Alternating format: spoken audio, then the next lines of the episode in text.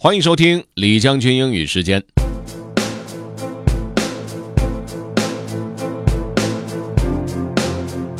今天和大家分享的这篇文章来自于 Steve Pavlina。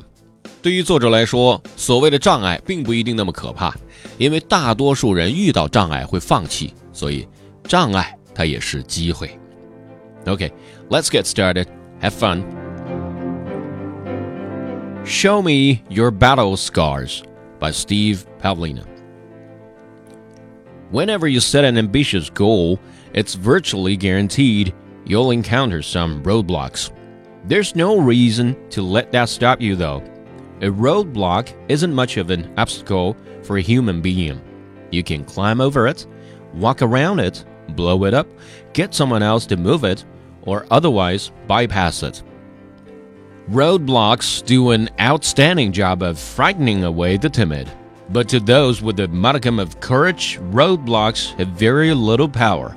When a committed person tackles a roadblock, the roadblock stands very little chance.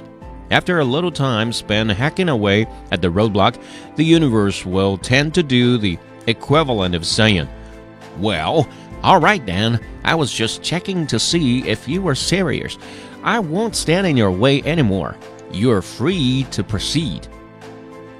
Perhaps it's a universal safety mechanism, something along the lines of survival of the fittest.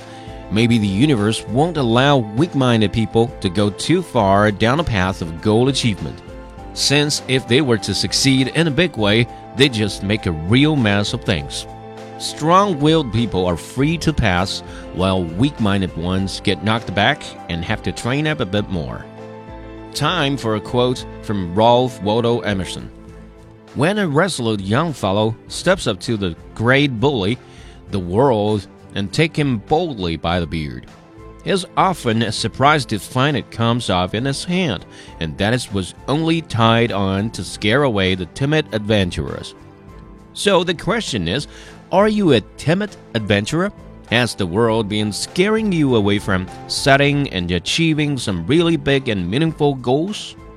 Let's see the battle scars. 哎，这就回到了文章的主题了。Show me your battle scars。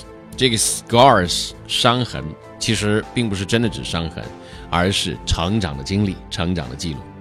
正所谓不经历风雨， 怎么见彩虹呢？OK，如果你想回听本期节目，可以关注重庆之声的微信公众号“重庆之声”，点击品牌就可以进入李将军英语时间了。另外呢，也可以在喜马拉雅 FM 上面搜索“李将军”，就可以找着我了。OK，that's all for today. Thanks for listening. This is Generally 李将军，下期节目见。